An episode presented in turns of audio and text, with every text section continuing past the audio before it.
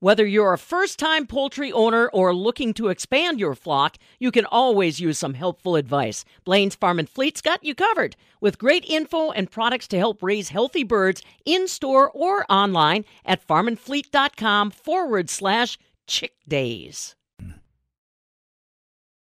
From farm to fork and everything in between, we cover it all. This is the Midwest Farm Report with Pam Jahnke. Long weekend coming up for traders in Chicago. If you're milking cows, though, you're not necessarily paying attention. You're still going to be out there on the Labor Day weekend. I'm Pam Jahnke. Welcome in. So today it is going to warm up again. Partly sunny skies, 84 are expected high. Tomorrow we've got a pretty good chance of showers, probably early in the day on Saturday. 75 are expected high. Partly sunny on Sunday, 74, and on Labor Day Monday, partly sunny skies, 76 degrees. Stu Muck, our ag meteorologist, has more weather details coming your way. September is National Suicide Prevention Month and we want to make sure that message resonates with the Wisconsin farmers and their families. Dan Bauer from the Wisconsin Farm Center, housed within the Wisconsin Department of Ag, Trade, and Consumer Protection, reminds us about resources available to anybody that needs them. He's our in studio guest on a Friday. Rhodes warm and serve rolls are exactly what your meal has been missing. Whether you prefer a soft white roll, an artisan French style roll, or the tang of sourdough, Rhodes has the roll for you. We mix, knead, and bake them in Columbus, Wisconsin, then freeze them to keep them fresh and send them off to your favorite grocery store. All you have to do is heat the rolls up and serve them with a smile. Find Rhodes Rolls in the freezer section today. For the most part, school is back in session, whether you're at the northern end or the southern end of the world's longest barn. I'm Bob Boesel at the northern end as again, classes are back in session as FFA chapters are getting organized, ag teachers are getting their classes put together, and Charity, the leader of the program at the Department of Public Instruction, is uh, kind of learning on the job. She's taken over and uh, has a lot of work to do. That's right, Bob. School is in session for some and we'll be back in full swing here sooner than we can probably imagine for most. While kids are going through some big changes, so are the teachers. This is, there is a nationwide crisis for filling empty agricultural education positions across school districts. However, the demand for agriculture teachers continues to grow. I'm Charity Seebecker from the southern end of the world's longest barn in Madison. There have been just over 50 teacher changes this year, and there are still positions that need to be filled. Sally Ladson, education consultant with DPI, shares more on how those agriculture teacher numbers are looking for the fall and different licensing op- licensing options to help fill these vacancies. Throughout this past year, we've had just over 50 teacher changes. A lot of the teacher changes happen because a teacher in a current school applies for an opening and then they move to that position, creating an opening in their district. And so it's like that domino effect where one position opens and it creates a ripple effect with others. But some of those positions have been new positions that were created. We're seeing quite a few schools that are looking for different types of career and technical education teachers and looking for ways to fill some of those roles. And so I know there are a few positions that initially started looking for a tech ed teacher, weren't able to find a tech ed teacher, the district said, are there ways that we could transition these classes into agriculture classes and hire an agriculture teacher instead?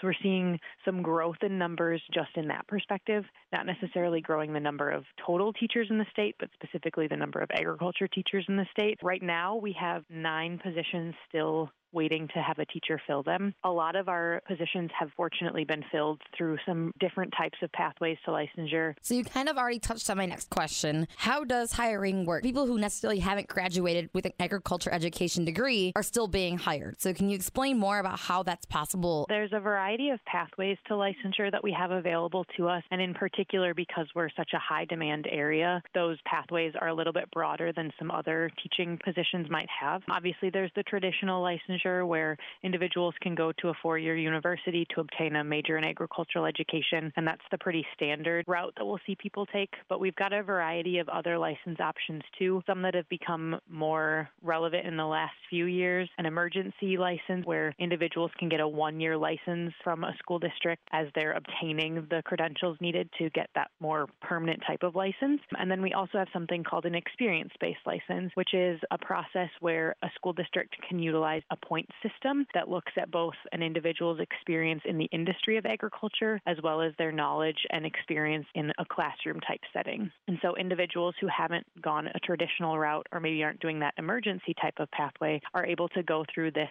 route with a school district sponsoring them, showcasing their plan of action to ensure that that individual is getting the correct preparation and training that they need to not only understand the science of teaching and the art of teaching, but also what that looks like in an agriculture setting. And so that offers some really cool opportunities for us at DPI in looking at how we can support those teachers and making sure that they have everything that they need along that route, but recognizing too that a lot of what they need for preparation is coming from the school district end, and the school district is really putting together that plan of what's needed to get that individual to the point of being ready to teach. And so when we talk about those experience based licensure, I would say from what I'm seeing so far, that seems to be like a pretty quick growing pathway to licensure. And for a lot of people, that can take on different varieties of types of professional development. Some of the people that we're seeing come back into the classroom, though, are folks that maybe went to school for agricultural education initially and maybe they changed plans partway through school, or some of them even honestly graduated with an agricultural education degree, but maybe didn't fulfill the requirements to become a licensed teacher. And so now they're finding alternate routes into the classroom through this type of option where they've got a lot of the background and experience needed. And now they're finding this unique way into a licensure process so that they can have the licensure they need. And fortunately for us, they've got a lot of that background and training already done. And so the school district's training for them looks a little bit different than someone who maybe didn't go to school for agricultural education and maybe was an agricultural business major or what, whatever you might be thinking of or working in the industry in a different type of career. And so their type of training is going to look a little bit different and probably more classroom focused. It really has a lot of variety depending on the school district and the individual's needs in terms of getting them ready to teach. How are the teachers being prepared to teach Common Core standards? Is that through their relationship with their own schools or is that through your relationship with DPI? So, a lot of the training for standards is going to come through a teacher preparation program for teachers going through a traditional route, but then school districts will also work with teachers on what that looks like. We're actually just going through a standards revision process right now with the agriculture standards. And so we did a survey to get some feedback from the field to determine if a revision was needed with the state agriculture standards.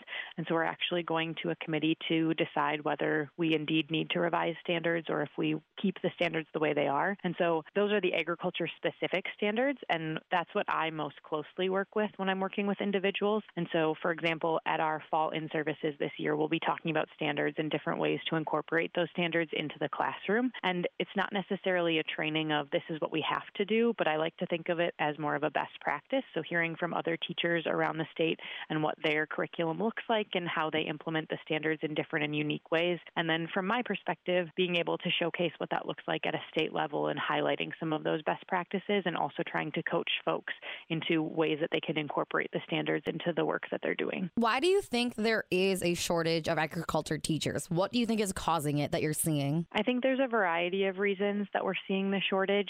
Quite frankly, I think education in general is starting to see a shortage.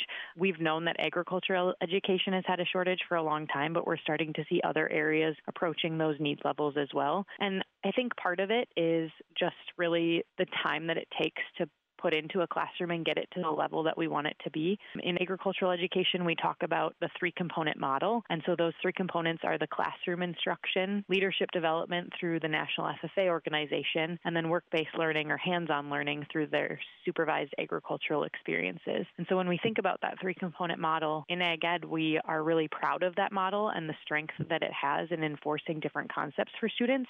But we also recognize the amount of time and dedication that that takes on the teacher's end because their work isn't ending at the end of the classroom day or at the end of their grading period or whatever it might be. That work continues on into the weekends, into the summers, things like that. And so we see a lot of time that goes into that. And the level of connection that individuals have with their students can sometimes also bring on an extra level of work and responsibility that people have. And so looking at that, it's I think coming down to a major decision on individuals' parts of what the work life balance looks like. And I think as a state agency, I know one of my primary goals is trying to find ways to support teachers and take things off of their plates to make their workload a little bit more manageable and easier. But also, I know through the state of Wisconsin, we have a really awesome agricultural education group called our Wisconsin Association of Agricultural Educators, and they're doing the same thing of trying to find ways to support teachers and take things off of their plates. And so I think we recognize that it's hard to be a teacher right now. It's really hard to be an agriculture teacher right now. But I know at a department level in particular, we're doing everything that we can to try and make it a little bit easier and finding ways for teachers to have the support that they need in order to ensure that they can be successful as as long as they want to stay in the classroom. How are agriculture education classes looking compared to past years? Do you have any numbers or can you talk about the trends of what you're seeing of students actually taking them or the number of classes being offered? So I can speak a little bit more qualitatively on this. Um, quantitatively, we're seeing some trends emerge, but the data right now that we're getting is from during the pandemic. And so it's hard to base our trends on that time because classrooms looked so different during the pandemic. And oftentimes, especially with agricultural education, because of it being a non required class, that sometimes looked different for students. And so our numbers looked a little bit different during that time, and we're starting to just now see what those numbers look like post pandemic. So I don't have a lot of quantitative data that I can really use as reliable data at this point, just because the pandemic really changed things. But from a qualitative perspective, I'm hearing from a lot of teachers that programs are growing. I mean, we're even seeing some new positions being added. And so we're not just new programs being added, but a second teacher or a third teacher. And so that's telling us that there is a demand for agricultural education. Students are really interested. And what I'm seeing is some of the biggest shifts in what is actually occurring in the classroom is really what that content looks like. And we've been seeing this for quite a while, but a lot of really popular classes right now are things related to farm to table and connecting students to their food supply and the food chain and making sure that students not only are prepared for agricultural careers, but in some cases, we're also preparing students just to be educated consumers. And so I think that we're starting to see a big shift towards educating consumers and making sure that all students are aware of where their food comes from and from there, students then will go into more technical types of courses related to their interests if an agricultural career is of interest to them. But I think we're starting to see that shift in mindset from it just being students who are interested in agricultural careers to students who are just interested in where their food comes from. That was Sally Ladston, education consultant with DPI. There are still nine vacancies for the fall semester. If you are interested in utilizing the different license options, contact Sally at 608 266 5770. From the southern end of the world's longest barn in Madison, I'm Charity Seebecker. This is the Midwest Farm Report with Pam Jahnke.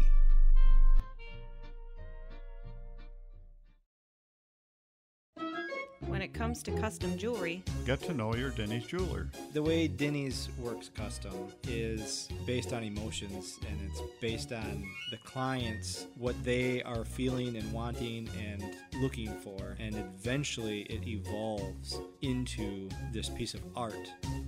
I'm Nick Denny. Come meet the entire Denny's family at Denny's Jewelers.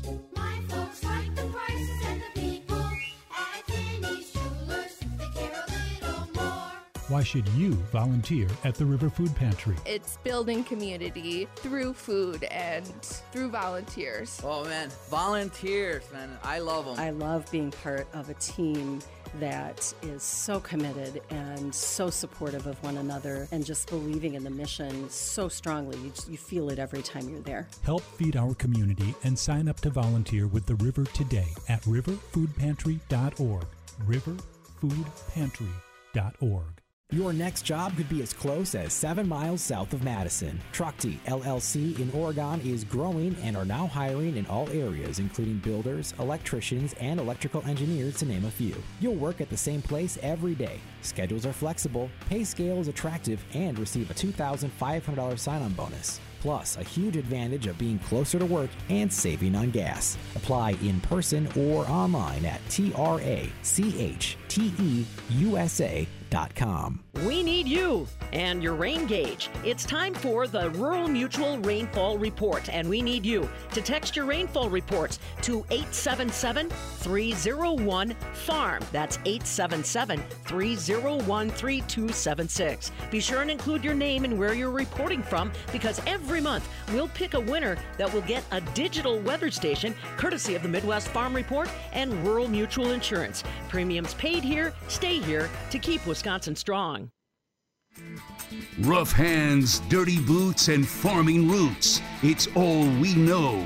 This is the Midwest Farm Report with Pam Jahnke. Headed into the Labor Day weekend. Lots of different activities that are going on around the state that you'll get a chance to be involved with, not the least of which, of course, the Rock River Threshery. That gets started today just outside of Edgerton.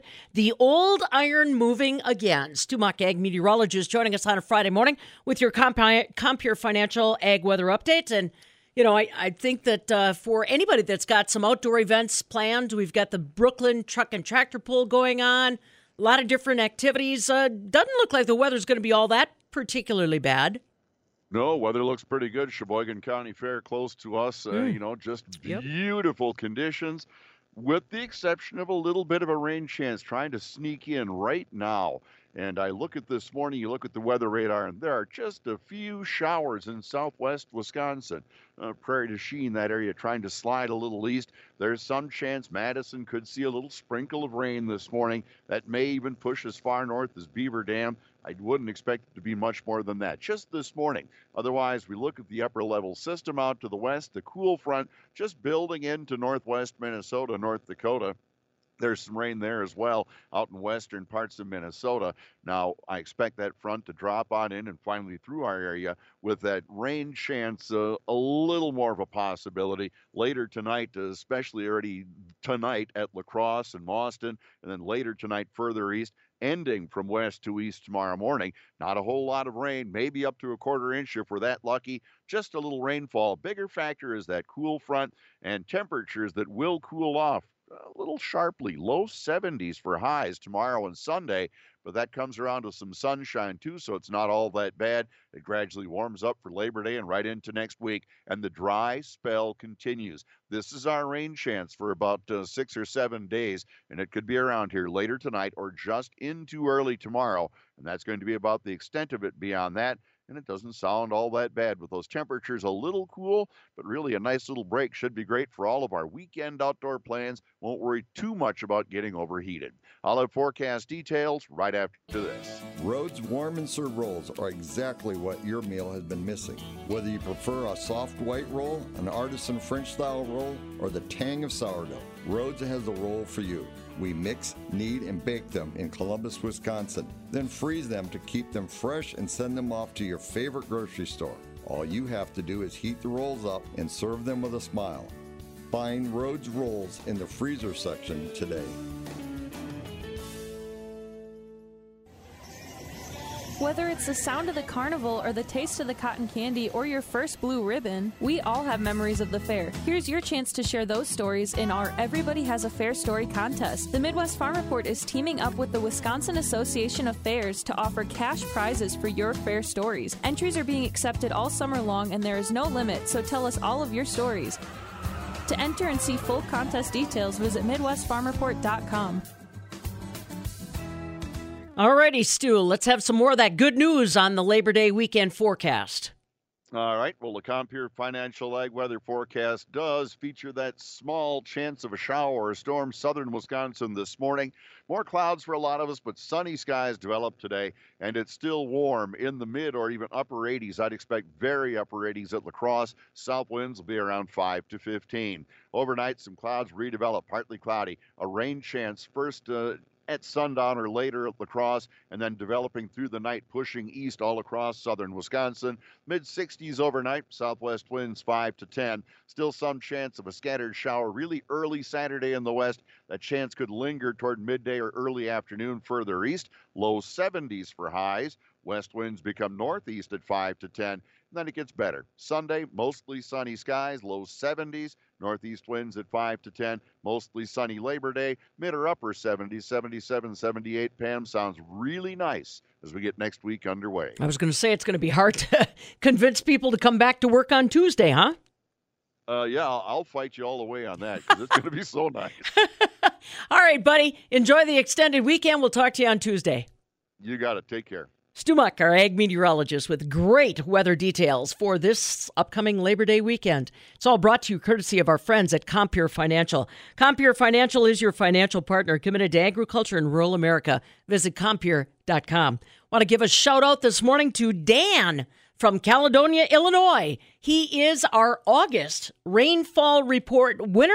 He is going to enjoy a weather station courtesy of Rural Mutual Insurance.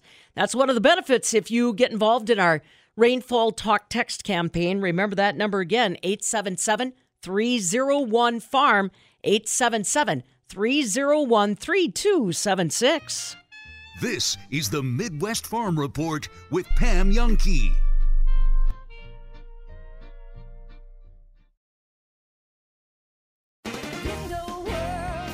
It's Preston from Window World. I hear too many stories of people being held hostage through a three hour window appointment and pressured to sign now for a project that's worth a small fortune. At Window World, we take as much or as little time as you have and provide a clear, easy to read estimate right on the spot. Don't think your window project is out of reach because some companies ruined your experience. Call the best value in your area. Window World. Call Window World. You'll be glad you did. Trusting someone else enough to pack up your stuff for the big move usually doesn't happen. Our employees are like family and have been with us for a very long time. You can feel comfortable with them packing things up and moving them. This is Brenda from Mad City Moving. We call that the all in the family move. Mad City Moving dominates any move. Their crew will handle your things, well, like your things deserve to be handled. Online at madcitymoving.com. Mad City Moving. Rhodes warm and serve rolls are exactly what your meal has been missing. Whether you prefer a soft white roll, an artisan French style roll, or the tang of sourdough, Rhodes has the roll for you. We mix, knead, and bake them in Columbus, Wisconsin, then freeze them to keep them fresh and send them off to your favorite grocery store. All you have to do is heat the rolls up and serve them with a smile. Find Rhodes rolls in the freezer section today. Rural Mutual Insurance. Keeping Wisconsin strong. Rural Mutual is the number one farm insurer in Wisconsin for a good reason. As a company founded by farmers, they understand the ag industry and its challenges. Local agents offer farm families the best advice and personalized coverage. Visit ruralmutual.com to find an agent near you. Rural Mutual Insurance. Keeping Wisconsin strong. United States Deputy Sheriff's Association is a national nonprofit and America's largest non governmental provider of services to law enforcement. USDSA assists city, county, state, and federal law enforcement agencies through our many varied programs, including free safety equipment donations, free officer survival training, cash donations, and condolence letters to the family of law enforcement officers who perish in the line of duty.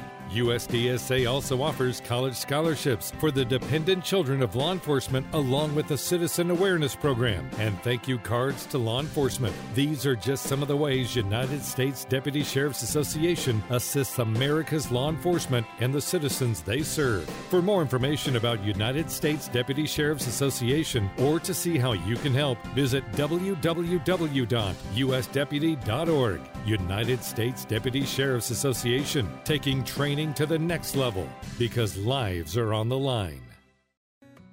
You love your home. It's full of memories from the past and even more memories to be made. When you're ready to spruce it up, contact AF Construction. AF Construction will talk to you about your addition ideas like a relaxing three season sunroom or expanded living space.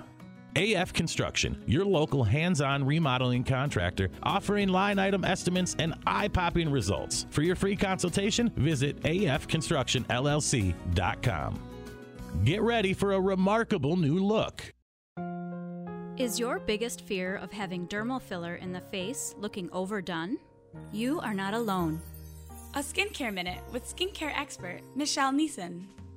Dermal filler treatments at Rejuvenation Clinic of Sauk Prairie restore fullness and fill in wrinkles in areas of the face, such as the cheeks, under eyes, lips, and around the mouth. It's very difficult to look overdone with non surgical dermal fillers due to the amount that's typically injected. Did you know that one syringe of filler equals one fifth of a teaspoon? One fast food ketchup packet is equivalent to eight syringes.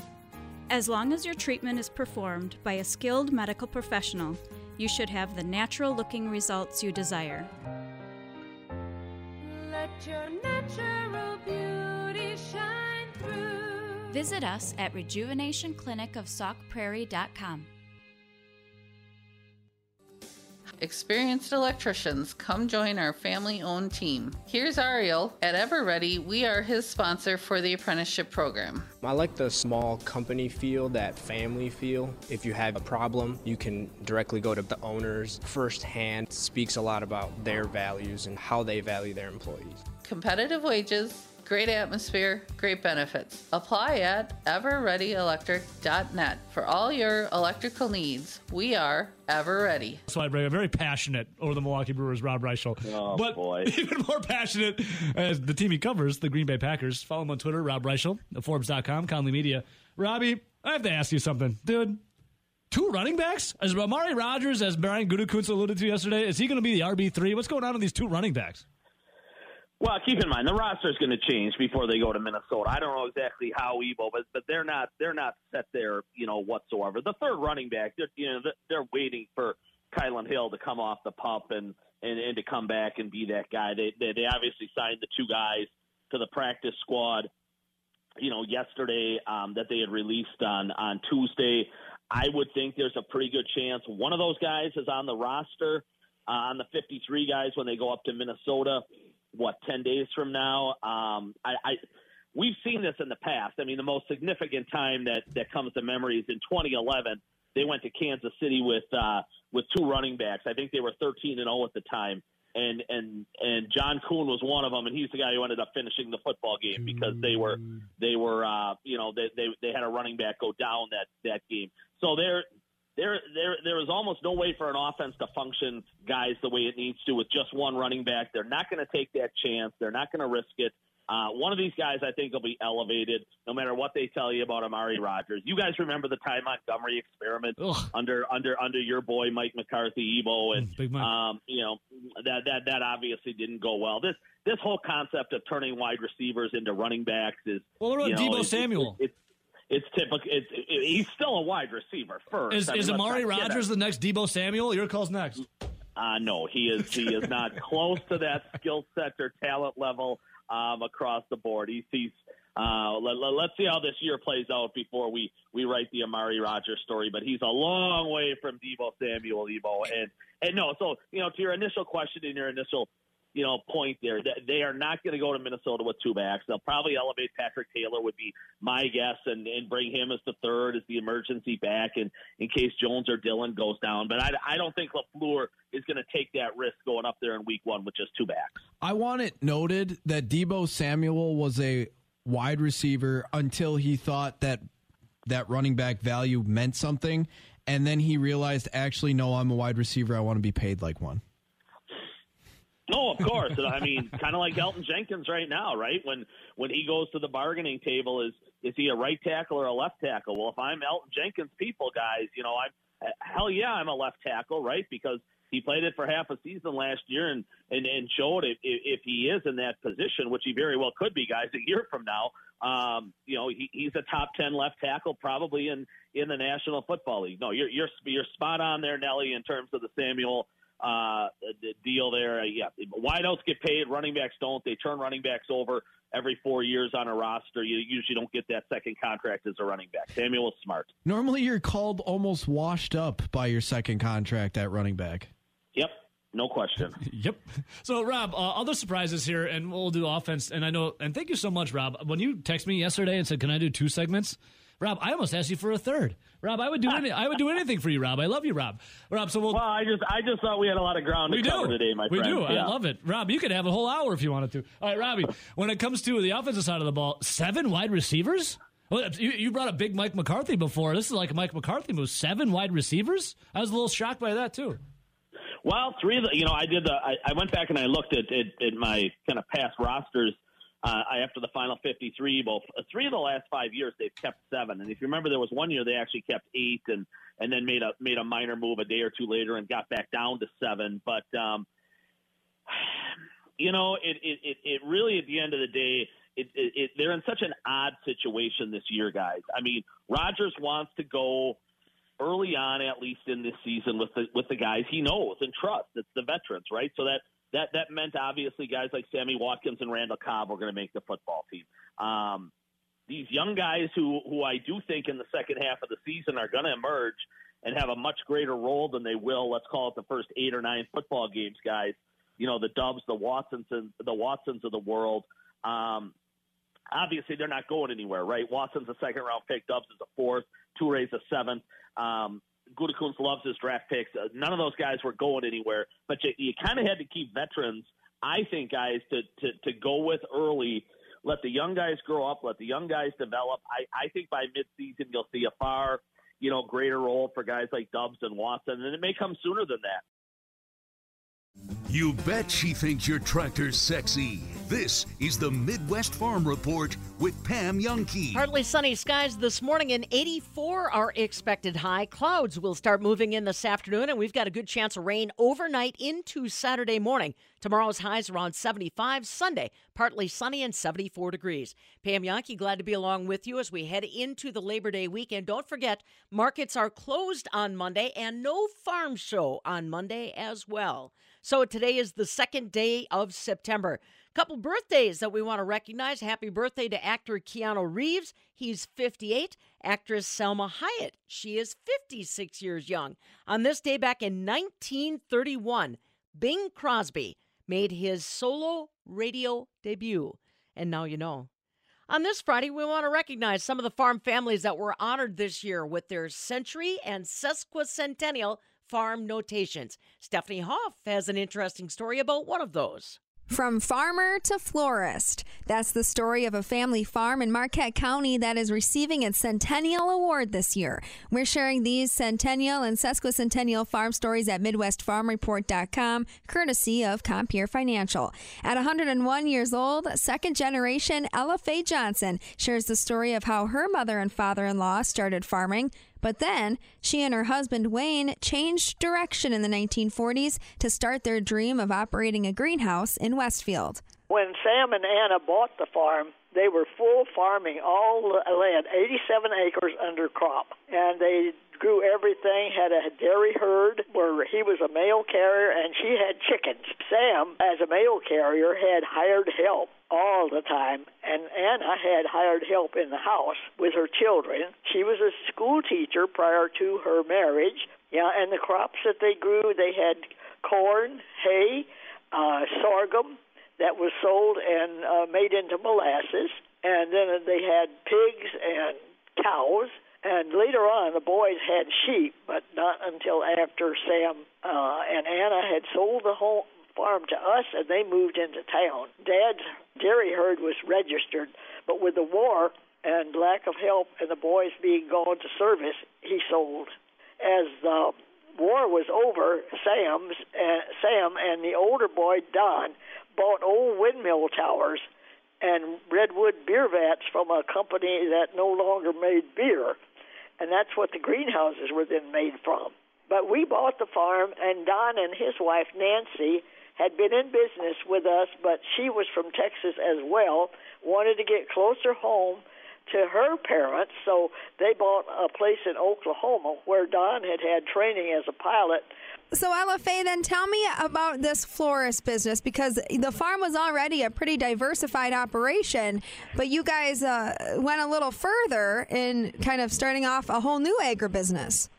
Well, uh, while Wayne was in high school, they started doing uh, evergreen nurseries, planting trees out in, and then started landscape, which he, uh, Wayne majored in in uh, landscape design. So, and they were in 4-H in the beginning that started them planting the trees.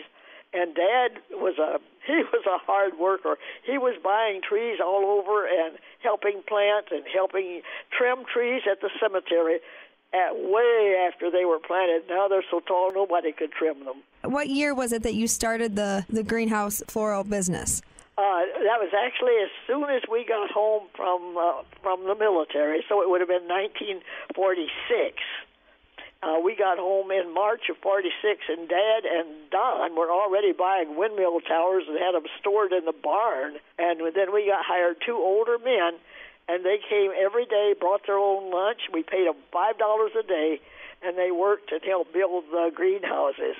Later, we bought a national greenhouse and added it on. But uh, actually, and Wayne and I then went to Bright School of Floral Design because we didn't know how to make floral arrangements, but we did a good business. Ella Faye, what was it like running a greenhouse? It was busy, busy, busy, and Sam and Anna Johnson were there all the time helping us.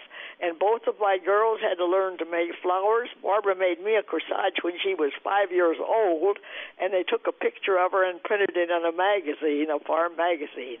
But they learned to work, and that's the one good part about family business. Everybody in the family has a hand in it, and they all work and they all benefit. So we were awfully proud of that business in a small rural community. Marquette County is one of the smaller areas in the state and we were close enough to Portage that we sold geraniums to the F.W. Woolworth store for several years, hauled them down there and sold them, and then we bought a flower shop right in Portage. So we were busy, busy people. Never had time to get in trouble. That's Ella Faye Johnson, the second generation on her family's Centennial Farm in Marquette County. You can find her full story about the early days on the farm and operating the greenhouse at MidwestFarmReport.com. These Centennial and Sesquicentennial farm stories are brought to you courtesy of Compeer Financial. For the Midwest Farm Report, I'm Stephanie Hoff. As a dairy farmer, you depend on your milk receiver pump. McFinn Technologies of Kenosha introduces the impressive Bow pump. It's quieter, there's lower maintenance, as the seals last much longer than your old milk receiver pump. It offers a more powerful cleaning cycle with higher velocities, and it doesn't degrade the quality of your milk. Ask your dealer for the Bow Milk Receiver Pump, patented by McFinn Technologies, an American company committed to providing a better product for the dairy industry. Rhodes warm and serve rolls are exactly what your meal has been missing. Whether you prefer a soft white roll, an artisan French style roll, or the tang of sourdough, Rhodes has the roll for you. We mix, knead, and bake them in Columbus, Wisconsin, then freeze them to keep them fresh and send them off to your favorite grocery store. All you have to do is heat the rolls up and serve them with a smile. Find Rhodes rolls in the freezer section today. Markets are trending a little higher this morning. December corn is up a nickel at 662. November beans are up 13 cents. December wheat's up 12 at 806. No change on barrel cheese yesterday. 40 pound block cheese gained a penny to 173 and a half. Double A butter on Thursday up three and three quarter cents at 309 and a quarter. October milk this morning's up 27 cents at 1979. November milk currently up a nickel at 2029 a hundredweight. Coming up next, September is National Suicide Prevention Month, and we want to make sure that our farmers and their families understand the resources that are available to them if those are the kinds of challenges that they're facing. Dan Bauer is with the Wisconsin Farm Center. Housed within the Wisconsin Department of Ag, Trade, and Consumer Protection, it provides an awful lot of resources. And the good news is a lot of farm families are tapping into those resources. Talking about that next with Dan Bauer with the Wisconsin Farm Center on a finely Friday morning. This is the Midwest Farm Report with Pam Jahnke.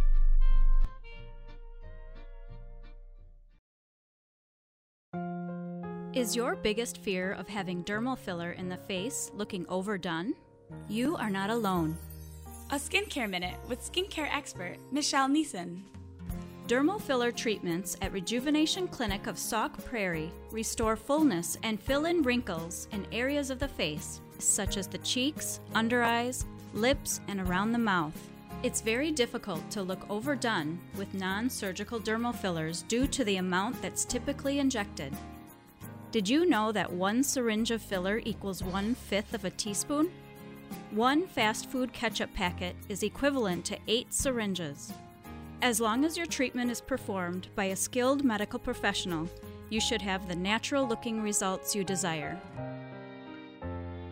Let your natural beauty shine through. Visit us at rejuvenationclinicofsaukprairie.com. There goes Pam Jahnke across Wisconsin in her suburban truck. Thanks to our equipment.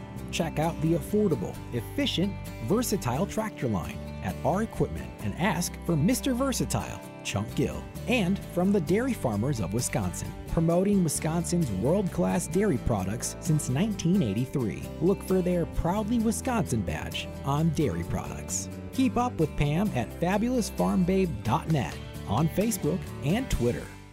Rebath started decades ago by two gentlemen who created acrylic forms to cover existing bathtubs. Today, Rebath is a complete bath remodeling company.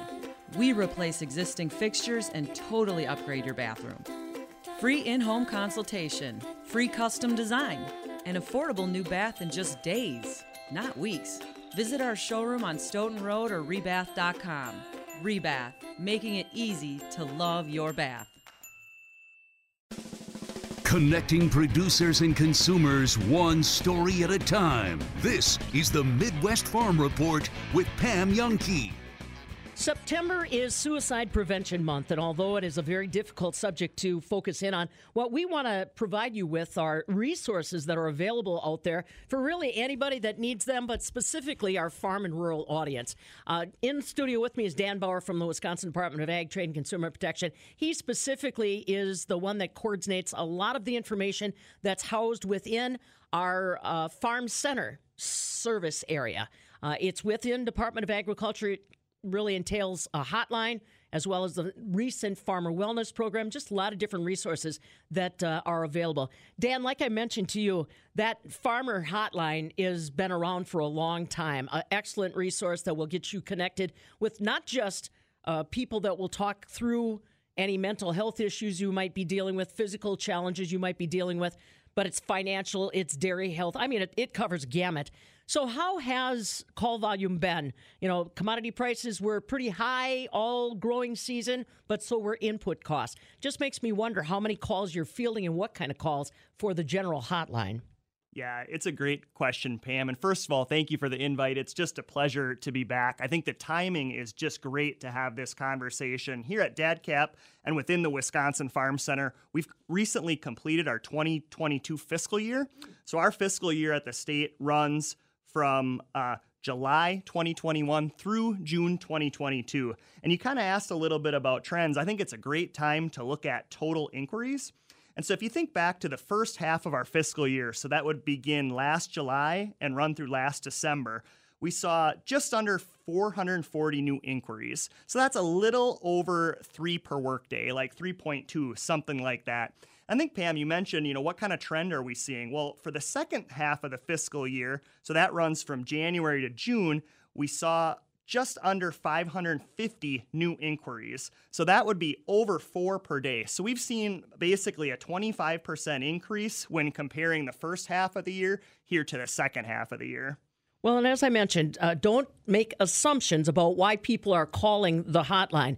It uh, offers a very wide menu of services that are available. We may think about people under financial stress or dealing with some family dynamics or things like that. You don't really get necessarily into the detail, Dan, but do we have a general idea on what people were inquiring about?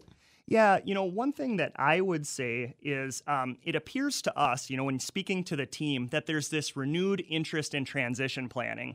And I think there's several reasons for that. If you think about that pandemic, you know, that was about two years in length and is finally lessening to some extent, that was so much volatility for people, so much disruption to every part of farming, every part of daily life. I think a lot of farmers just set that transition planning project aside. It takes a lot of extra energy. It's difficult conversations. They said, let's put that over here and let's worry about getting through the pandemic first. And I think as the pandemic has decreased to some extent, it has allowed people to kind of reallocate some energy to saying, okay, we're, we're nearing the other side of this. You know, how do we set up my business? How do we set up my estate plan to transfer that to this next generation of farming, whether that be within the family or even a sale to an outside entity? Very good point. Yeah, you're exactly right. It, it, it took uh, it, it exhausted us in many fronts. Now, I mentioned also the Farmer Wellness Program is something that is a relatively new tool that's been implemented through the Department of Ag, Trade, and Consumer Protection. They got the funding for it, and that really was designed to be a 24 7 outlet for farmers that might, or their families that might need a little uh, assistance of some type. Uh, that's been a fascinating program to follow. Tell me a little bit more about its performance, Dan. Yeah, and I'm so glad you asked about it, Pam. And it's surprising how time flies. We've actually finished our full our, our, third full year of operating this program so it's really hard to believe and i think where i'd like to start is um, with the counseling voucher program mm-hmm. And this program, it's easy to forget, this program actually started in 2005, so it has been available to some extent for about 15 years. But what has changed over time is consistent funding. In the earlier days, it was funded, yeah, infrequently. Um, you know, it was difficult to know how much funding would be there, and we've had stable funding now for about three years. And looking at last fiscal year, um, we redeemed 157 counseling vouchers. So those are 157 one hour sessions that farmers took with a licensed counselor in our uh, counseling provider network. Now, that is down about 10% as compared to last year.